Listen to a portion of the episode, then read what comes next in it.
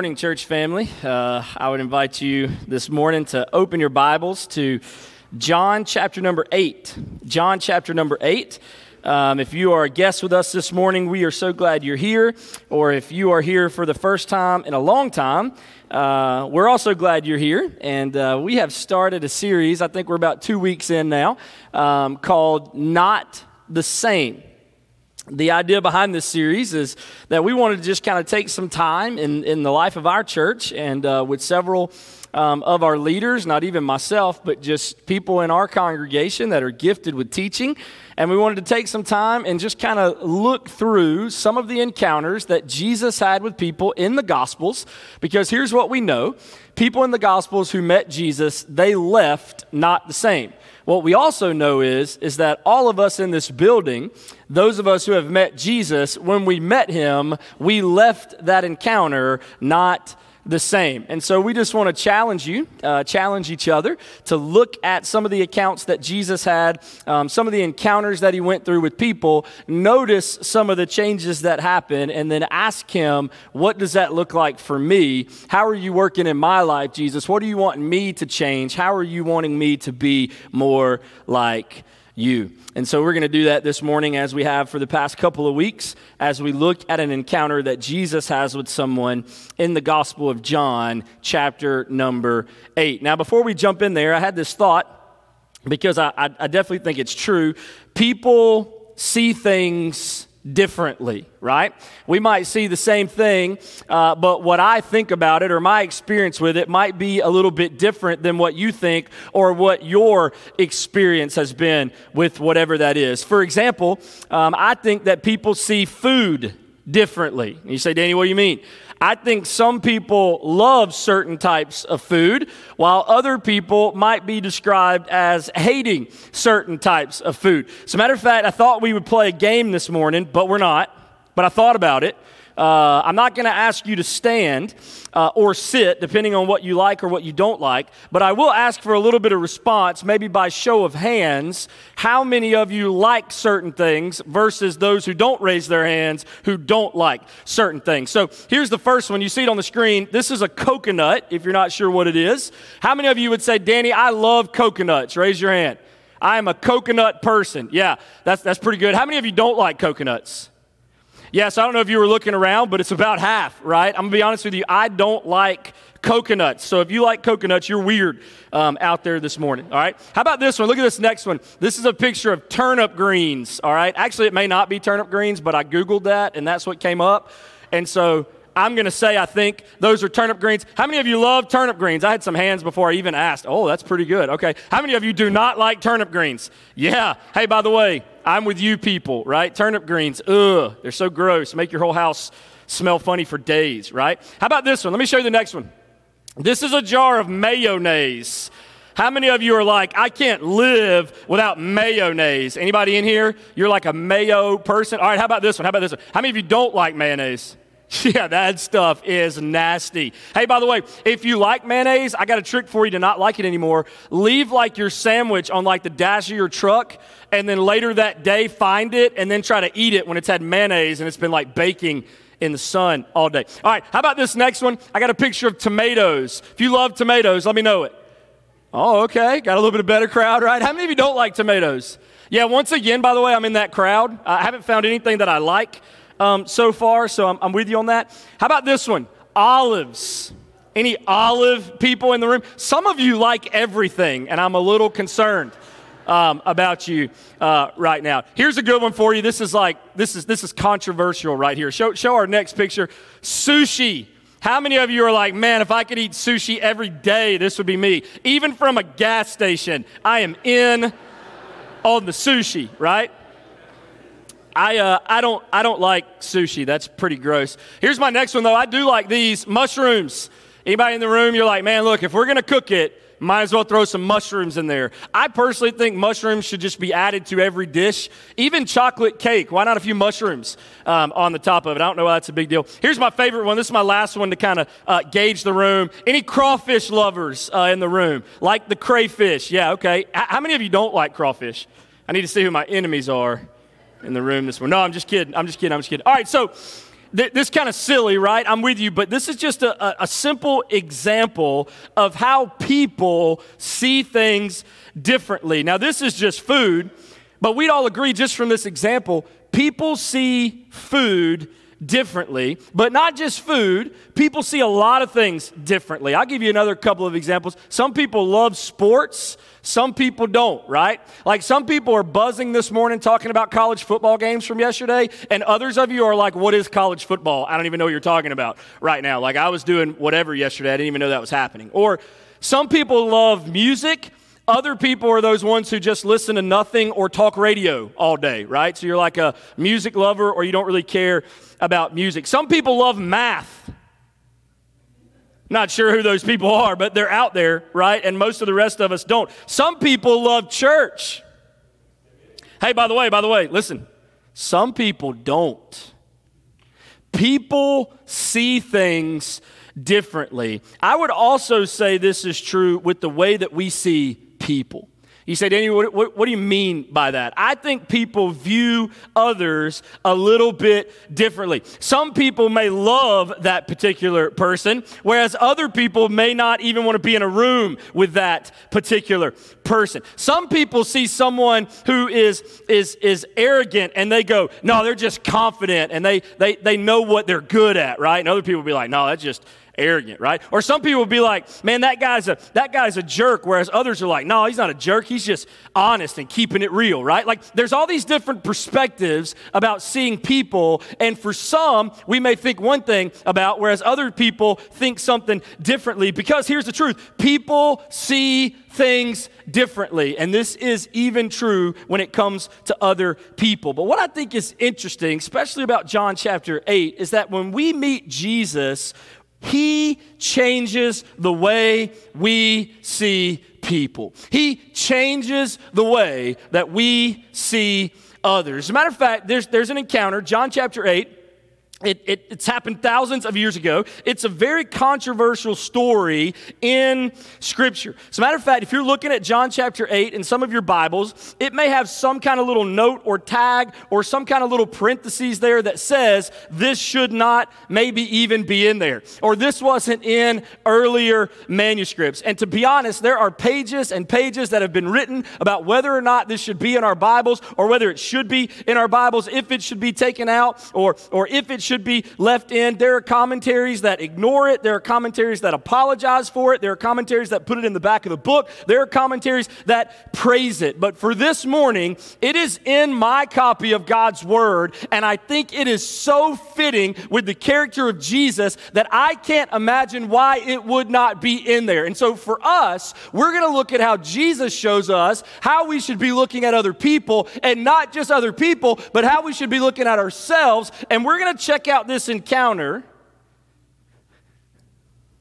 we're going to see exactly what happens when this lady meets Jesus and leaves there not the same. So if you have your Bible, John chapter 8, we're going to start reading in verse number 1, and we're just going to walk through this story. I hope you are ready to go with me. Here's what happens in John chapter number 8, verse 1. It says, But Jesus went to the Mount of Olives. Now, I want to pause and just kind of give a little introductory uh, statements here. Jesus, at this point in time, he's been teaching in the temple. People are debating whether or not he's a prophet, whether he's the Christ, whether he's somebody that's uh, leading people away. The, the Pharisees have multiple times at this point in time, other religious leaders, they've sent soldiers to try to arrest Jesus. They couldn't do it because the crowds are, are so crazy around Jesus. Some love him, some hate him. If they were to arrest him, they might lose their own lives. If they don't arrest him, other people are mad at him. But here's what I know Jesus is speaking in such a way that people are listening to him, people are attracted to him.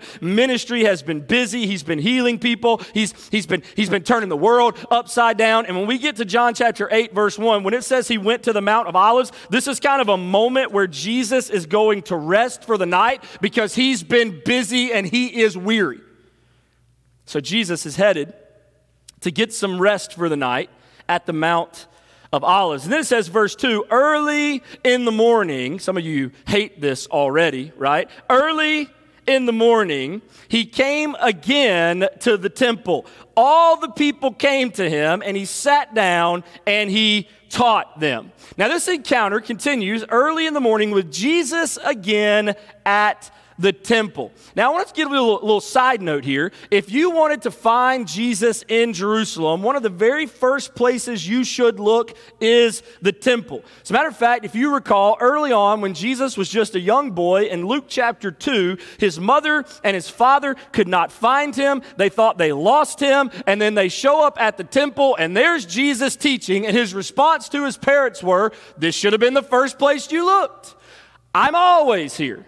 And so here's another encounter of Jesus early in the morning. He's at the temple. If you're looking for him, this is a good place to find him. And many people, by the way, according to John chapter 8, verse 2, many people are gathered in the temple listening to Jesus as he is teaching. Now, there's a couple of interesting things about this that I, I, I don't want us to miss. The first one is that there's a particular holiday that's being celebrated right now in Jewish life in the context of John chapter 8. It's known as the Feast of Booths. It's about September or October. It would last seven days or about a week. It was a special celebration of Thanksgiving in which the people of Israel would acknowledge the fall harvest and God's provision for them. It was also a huge holiday because this is a time in which the people would remember their deliverance from Egypt and specifically the wandering that took place in the wilderness. Now, this is a huge holiday for those folks. In fact, this particular week would be filled with different offerings, worship times, prayer meetings. The temple would be buzzing at this time because here's the truth it was required by Jewish law for all Jews who were able to come to the temple for this celebration. So, however many Jews there are at this time, they're all being gathered together in Jerusalem to worship for this week long celebration at the temple with tons of worship services, plenty of offerings offering and sacrifices, and by the way, tons of teaching. So if you know this is happening, one of the largest events in their particular calendar year, why would we not think Jesus would be here with all these people teaching about the things of God? And so there's probably a, a, a lot of Jews that are around the temple. This is at the end of those festivities. They're probably getting one final look at the temple before they make their long journeys home. A lot of people there. I want to give you another side note, by the way. The Bible's already told us multiple times. Matthew chapter 7, verse 29 is one of my favorites. It's already told us many times that when people encountered the teaching of Jesus, they realized he taught unlike anybody else. You know what they were saying when they made that comment? If Jesus was on the flyer that he's coming to First Baptist Church Saltillo, everybody from around is coming to hear Jesus. Now, listen, if we had that flyer, I still hope a lot of people would come and hear about Jesus because he's Jesus. But at this point in time, he's not the Jesus that we know. I mean, I guess I guess he is, but they don't know he's the Jesus that we know. But still, his popularity was so wide, his teaching was so powerful, he was so inspirational and moving and taught with authority. He did things unlike anybody else. And so when they heard Jesus was coming to town, people showed up. And so here's all these Jews gathered in the temple for this holiday, listening, by the way, to the one in which the holiday is all about in the first place. Their deliverance from Egypt was nothing more than a picture of all of the world's deliverance through Christ. And here he is teaching them there. Look at verse 3. Let's keep going says the scribes and the Pharisees brought a woman who had been caught in adultery. And placing her in the midst, they said to him, Teacher, this woman has been caught in the act of adultery. Now, just take in this scene with me for just a moment. Jesus is teaching in the temple. It is probably one of the largest crowds of the year that are all surrounded listening to him teach. Everybody who is anybody, your mama, your mama's sister, your grandparents, your wife's parents, they're all there at the temple. Nobody is missing from this scene. Jesus is teaching as one with authority, and then here they stroll down the middle aisle, this poor, unfortunate soul who's been caught in the middle of her sin, and they place her in the midst and said to him, Teacher, this woman has been caught in the act of adultery.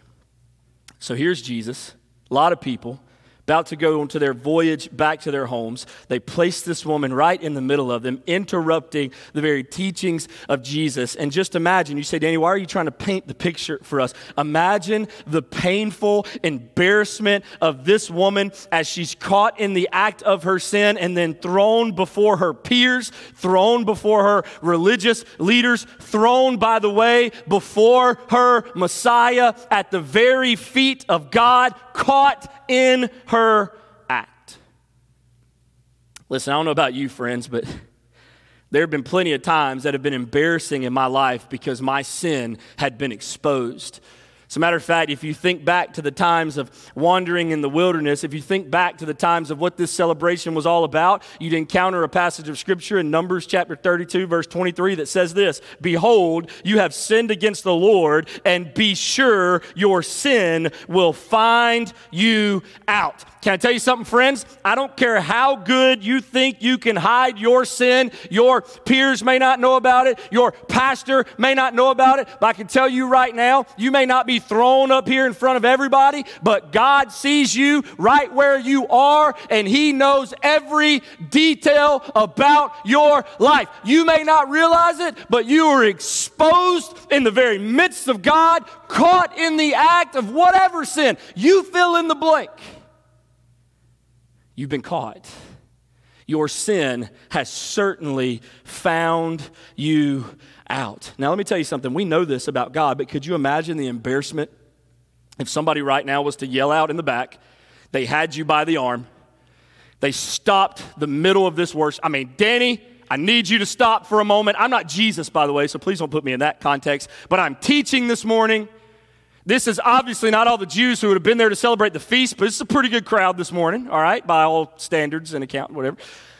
Imagine you are dragged down the aisle. Everybody's looking at you. They throw you upon this stage, and they've got proof that you've been caught in something horrendous. And now we're all looking at you, waiting to see what the judgment might be. And I thought, wow, it's even worse for her because she hasn't just been called out by her peers, she is literally placed at the feet of Jesus. And in this moment, I realized something so important that Jesus reminds all of us, and it's this we all stand guilty before God. You say, Danny, I've never done that before. I don't care. You've done something.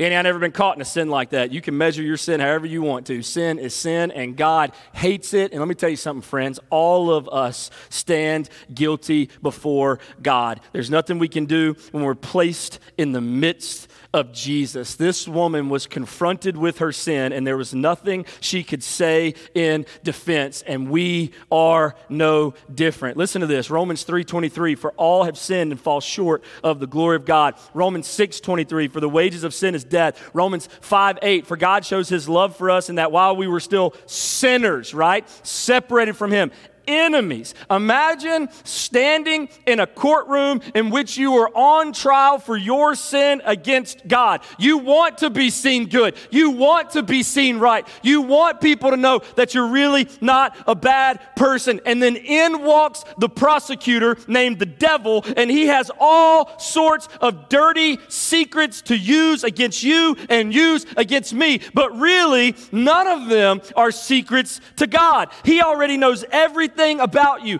everything the devil has to say about you and how you've sinned against God, he doesn't even have to make it up. He doesn't even have to exaggerate it. Every single piece would be right. And here we are, standing in the midst with no defense for the sin that we have committed against God. And watch what happens. Look at verse 5. Now, in the law, Moses commanded us to stone such women. So, what do you say? So here they are. The scene continues. By the way, I don't want you to miss that this is the scribes and this is the Pharisees. They're the ones who are writing the law that continues to be passed on to generation to generation. They have studied it with the majority of their entire lives. They know it forward and backward. They are the ones coming, interrupting Jesus from his preaching to deal with sin that has been caught, that they know what should be done with.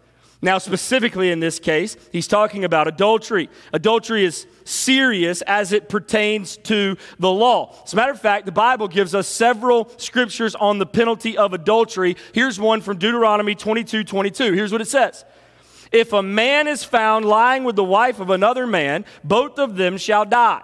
The man who lay with the woman and the woman so you shall purge the evil from Israel. So here they are, scribes and Pharisees who know everything that there is to know about Old Testament law. They found this woman, they know what should be done to her, yet they throw her at the feet of Jesus to hear what he will say. Why are they bringing her to Jesus? Well, look at verse 6.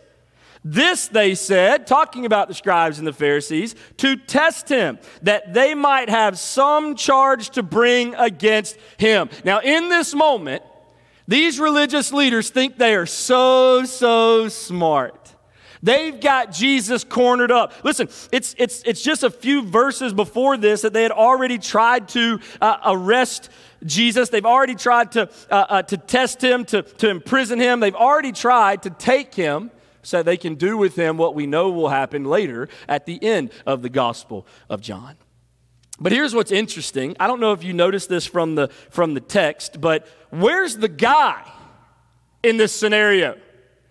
Where's the man who was a part of this. By the way, Deuteronomy 22 22 says, If a man is found lying with the wife of another man, both of them shall die. Where is this guy? They didn't bring him and parade him down in front of everybody. All they did was find this woman and throw her at the feet of Jesus. Where's the other guy? You say, Danny, are you, what were you trying to talk about? Here's what I want you to see. They don't care about this woman or this man. They don't care about this sin. They don't care about what happens here. They're not trying to prove to be more right or less wrong. That's not the purpose. They're trying to trick Jesus. And what better way to stump the Son of God than to use what he lives his life by, the very word of God, against him?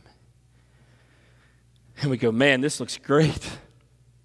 Man, they've got him. They've backed him into a corner. Jesus couldn't ignore the law of Moses. He can't set this woman free because he's perfect truth and justice. She deserves to be punished. However, Jesus couldn't sentence her to the penalty of the law because he's perfect grace and he loves her. What is Jesus going to do? How is he going to deal with this situation? They've got him. Well, Jesus has told us in Matthew 12 42 that someone smarter than Solomon has come. Guess who it is? It's Jesus. So look at the end of verse 6. Watch what happens. Jesus bent down and wrote with his finger on the ground. So here they are, verse 7. They continued to ask him. He stood up and said to them, Let him who is without sin among you be the first to throw a stone at her. And so they're, they're, they're pleading with him. She's right there in their in their midst. They've shut down the entire teaching that's happening in the temple. The last looks and, and celebrations of the feast of booths has been ended and everybody's staring at this scene. This woman embarrassed. I don't know what she looks like. I don't know what her clothing is like. She's caught in a, a, a horrific act and drugged from there and thrown in front of everyone. I cannot imagine the scene. But here's what I can picture Jesus in the middle of all of it, bending down and writing something in the sand. What in the world is Jesus writing? Well, listen, this will be one of the fun questions that we get to ask Jesus when we get to heaven. But you know what most people think Jesus is writing in this moment? It would be as if uh, we had a big whiteboard up here and somebody started yan yan about somebody else who wasn't doing what they was supposed to be doing. And then Jesus, as you're whining and complaining about somebody else, begins to write down all the issues he has with you. Can you imagine this scene? I don't know how many scribes, I don't know how many Pharisees it was, I don't know who her accusers were in this moment, but I know it was all the way from the old, all the way to the young. And as they are accusing her, Jesus is writing in the sand. We don't know what it is, but can you imagine if it's all their sins too? Jesus doesn't tell the religious leaders that they're wrong, nor does he tell the woman that she's deserving of death. Here's what he knew He knew what was in their hearts, and he knew what was in her heart, and he knows what's in our hearts. But they didn't let that go, right? They continued to ask him until the point where he stands up and says, Let him who is without sin among you be first to throw a stone at her. Can you imagine now if the scene that Jesus has made is actually their sins listed out in the sands? Can you imagine as they're weighing his statement against her act and, and, and, and, and guiltiness and their own sins listed out in the Can you imagine them as they're taking in this moment going, Can I? Can I throw a stone at her? Am I able? Have I been good enough? Am I perfect enough? Am I someone who is without sin who can throw this stone? Listen, his answer doesn't lower the standard of the law, nor does it allow his infinite love to push aside his understanding of right and wrong. He upheld the law by placing the letter of the law back on her accusers. The truth was that all of them had sin in their lives. None of them were perfect. The same way that this woman was caught in sin could be said of them as well. And listen, not just them on that day, it could be said about all of us who are here right now. Jesus knows what's in man, what's in all of us, and he could personally attest to the sin that was in all of their lives, from the youngest to the oldest, and he brings conviction to all the accusers as well as brings hope to the accused. So watch this. Look at verse 8. And once more, he bent down and wrote on the ground. So he's continuing to write in the sand. But when they heard it, heard what? Heard his statement. Let him who is without sin among you be the first to throw a stone at her. When they heard it, they went away one by one, beginning with the older ones, and Jesus was left alone with the woman standing before him. What a moment. They're like an angry mob, so quick to watch Jesus kill this woman. They're so eager to catch Jesus off guard. Then, out of nowhere, Jesus flips the entire situation on top of them. No one is left except for Jesus and the woman. Can I tell you something, friends? How true is this moment for each of us? People can make whatever accusation they want against me. They can make whatever accusations they want against you. And can I tell you something? They're probably right. She couldn't defend herself. What they said was true, and she deserved to be punished, yet she doesn't find her accusers there anymore. You know what she finds? All she finds is Jesus. And can I let you in on a little secret? At the end of the day, all that matters is what happens when we're left alone with Jesus. So, friends, listen to me. We all stand guilty before God, and we will have to encounter Him and look Him in the eyes. We will have to face Him one day. The question is this when we are left in our sin, forget everybody else, it's just us and Jesus. What will our response be? And in this moment, I'm hit with something else that Jesus reminds me of, and it's this Jesus has the power to condemn, but chooses to save. Think about how scandalous grace really is. We deserve to be punished for what we've done, but Jesus takes our place and offers us something more than the law can ever offer us. We stand in that courtroom as the devil is accusing us, not with lies, but with the truth. He doesn't need to make anything up because we're already guilty. And nothing that we say, nothing that we do can defend ourselves because everything is true. But our defense has nothing to do with us and everything to do with Jesus. Imagine this scene. He says, Let whoever of you who is without sin throw the first stone. They leave because they have sin. They can't do it. But listen to me, friends. There's one person left there who does have the ability to throw the stones and justly can throw the stones because he is without sin, but yet he chooses not to. Danny, this is a weird scene with this moment. I agree. Forget, forget the woman, forget that moment. Jesus is talking about you, friends. He's talking about me. He's talking about as we realize that we stand before him guilty. Can I tell you something, friends? He could easily throw the stone at us, but he doesn't. Though he can condemn us, he chooses to save. Gosh, there have been millions of testimonies all across the globe of people whose lives have been changed by the scandalous grace of Jesus. All I can picture in that courtroom as the devil closes up his book and realizes that his argument has been made and realizes that we have no chance to stand, but the gavel of God is about to slam and we will be punished forever. In comes someone else on our behalf with his hands outstretched with nail scars in them and says, Here is their payment, I stand in their place. He doesn't have to.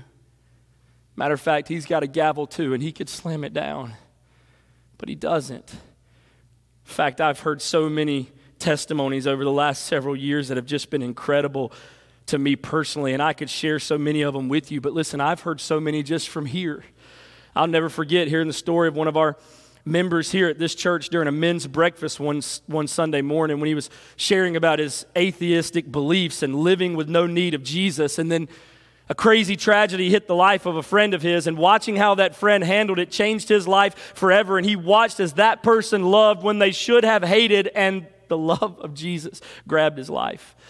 Listen, I heard the story of my own Sunday school teacher who dealt with the pains of family loss to the point of being angry at everyone and everything. His wife kept pushing him to go to church and get connected with a small group of guys who invested in him and cared about him. And the next thing you know, he got roped into volunteering to serve in a drama production at church and runs into the life changing grace of Jesus. I heard a lady this morning talking about growing up in church, but still realizing she was separated from God because of her sin. I heard of another lady who had all kinds of other plans for her life and then met Jesus and he changed everything. There are millions and millions and millions of stories of people who should stand condemned, but Jesus chooses to save. Listen, he could pick up a stone or he can save. And he always chooses salvation first. Luke 15, 1 and 2. Now the tax collectors and sinners were all drawing near to him, and the Pharisees and the scribes grumbled, saying, This man receives sinners and eats with them. Yes, he could throw a stone, or he could choose to save. Luke 19, 5 through 7. And when Jesus came to the place, he looked up and said to him, Zacchaeus, hurry and come down, for I must stay at your house today. So he hurried and came down and received him joyfully. And when they saw it, they all grumbled, He has gone in to be the guest of a man who is a sinner. Yes, he could have picked up a stone, but he chose to save. Matthew 9, 10 through 13. And as Jesus reclined at table in the house, behold, many tax collectors and sinners came and were reclining with Jesus and his disciples. And when the Pharisees saw this, they said to his disciples, Why does your teacher eat with tax collectors and sinners? But when he heard it, he said, Those who are well have no need of a physician, but those who are sick. Go and learn what this means. I desire mercy and not sacrifice, for I came not to call the righteous, but sinners. He could have picked up a stone, but he chooses to save. So watch this, verse 10, look at it. So Jesus stood up. He's done, by the way. He's done writing in the sand. By this point in time, everybody else is gone except for him and her. And he said to her, Woman, where are they? Where are all of your self righteous accusers? Has no one condemned you. Everybody's gone. Jesus stands up and asks her, Where is everybody? You say, Danny, is Jesus not serious about our sin? No, no, no. He is serious enough about our sin that he would pay the penalty for it with his own life to die on a cross so that we could be made right with God. Is he just looking over sin? No. He's giving us a better way. And so look at verse 11. Let's wrap it up. Here, look, look at this. So she said, no one, Lord. And Jesus said, I love it. Neither do I condemn you. Go. And from now on, sin no more. So the woman looks back at Jesus and is like, No one, Lord.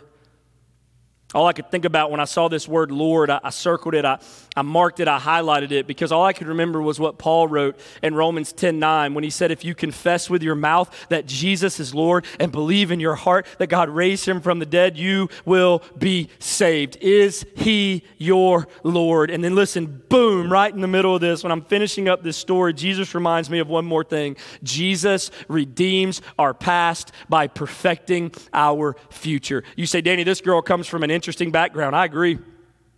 This girl made some serious mistakes. I could not agree with you more. You, Danny, I don't think she's fit to do things. Listen, that's not for me or you to deal with. Because if I told you about my past, let me tell you something. I'm so glad that He redeemed it so that He could perfect my future. He desires for us to experience new life with Him. Listen, whether it's a, a good past or a bad past, God uses it in our future to lead other people to Himself. This woman could leave this moment with Jesus, knowing that she had escaped death. She deserved to be stoned and, in fact, was about to be, but instead she leaves saved, completely changed to live in the hope of Christ for the rest of her days. This woman, escaping death, that she deserved, had a story of hope to share with all those in despair. As a matter of fact, I love how Paul said this to Timothy in 1 Timothy chapter 1 verses 15 and 16. Listen to what he said. He said the saying is trustworthy and deserving of full acceptance that Christ Jesus came into the world to save sinners, of whom I am the foremost. But I received mercy for this reason that in me, as the foremost, Jesus Christ might display his perfect patience as an example to those who were to believe in him for eternal life. Listen, Jesus doesn't make an excuse for her sin, but rather, when someone's life has been impacted by Jesus, transformation takes place. She was to leave and sin no more because encountering the grace of Jesus brings about repentance and change. She could now live the way that God intended and for the purpose that He created. Listen, friends, all the law could do was condemn her to death, but Jesus could give her life. So she was given hope from Jesus and received help through Jesus. Every person that left the temple that day left with a guilty conscience, except for this woman who left with joy in her heart. Wow. What a powerful story. What a powerful encounter of the mission of Jesus in the world. He didn't come to condemn the world, but to save the world. And so I have to ask you this question this morning Have you experienced the grace of Jesus that has set you free from all your sin and your guilt and your shame? You stand guilty just as we all do. But the good news is the story didn't end with her being guilty. Jesus offers you forgiveness right now in this place. Your story doesn't have to end there either. Listen, you might not be dragged before this church and condemned for your sins, but God knows that your sin deserves the penalty of death, and Jesus paid that penalty for you. Will you surrender your life to Him? Or listen, maybe you're in this room this morning, you're like the scribes and the Pharisees and everyone else that was in that crowd today, and you can think of all the people that you got stones in your hands that you are ready to throw at because they're just not good enough. They're not enough like you. They haven't made good decisions like you've made good decisions. Has Jesus changed the way that you see people? He loves, He forgives, He accepts. Do you? Or listen, friend, maybe you're sitting in this building right now, thinking about how Jesus has changed you. Maybe you're sitting out there right now this morning and you're thinking, man, I was, I was so much like this woman, Danny. I was, I was broken. I stood condemned. I had absolutely no hope on my own apart from Jesus. But I will never forget that day that Jesus found one of the worst of sinners and he loved me when he should have never loved me. And I don't know about you, friends, but I pray, I beg, I hope that that change that that story of hope that is yours forget the woman in john chapter 8 Let's imagine he was writing the story of your life in there for the world to hear.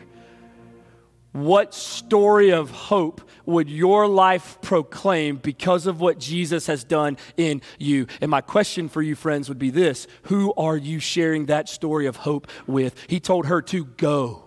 You know what he's telling us, friends? The same exact thing. He's saying, Hey, you've been changed. You stood condemned. And though I could throw a stone, I chose to save. Now go. Go and proclaim that story of hope with the world. It's not just you he wants to change. He came to you so that he could go through you. Who is it in your life that he wants you to share your story of hope with? Listen, this is an incredible encounter with Jesus. Can I tell you something though? It's not that much different than what your encounter with Jesus could be right now. Do you need to give your life to him? Do you need to stop picking up the stones? Do you need to share your story of hope? It's really not about this woman, it's about you and it's about Jesus. And when when you're left alone with Him, what will you decide? Can I tell you something? We're going to sing a song. It's going to be really pretty. And we're going to worship together once again before we leave these moments. And it's going to be awesome. And I'm so thankful that we do. But don't miss this because maybe you don't think about it or maybe it's just become routine to you. But don't miss this. I'm going to walk from here back there to that lobby. And as we sing, it is not just a moment for us to just read some stuff off of a screen. It is a moment for us to respond to Jesus. So, listen, friends, if you need to come to this altar, say, Jesus, I'm sorry. I've been like the crowd in that story, and I don't want that anymore. I want to throw the stones down and start bringing hope to the world. If that's you, friends, you come fall on your face before Jesus and you get things right. But oh, I pray and I beg. If you're sitting here this morning and you go, Danny, I'm, I'm, I'm the lady in the story. Listen, you may be a guy, don't miss that. I'm the person that was broken without hope. I'm the person that Jesus paid the penalty for. I'm that person. Friend, listen, if that is you, please leave your pew in these next few moments. As I'm praying, even leave. Even now, leave. Go to the lobby. I'll be there in a moment. I'll meet you there. And I'll take my Bible. And friends, I will tell you exactly how Jesus can change your life forever. Don't miss your moment when it's just you and Jesus. Listen, there were a lot of people in the crowd that day, but you know what? It was really just about her and Jesus. Can I tell you something, friends? There's a lot of people in this room today. But maybe this morning it's really just about you and Jesus. What will you decide when it's just you and Him alone? Father, we love you. Thank you. Praise you. You are awesome.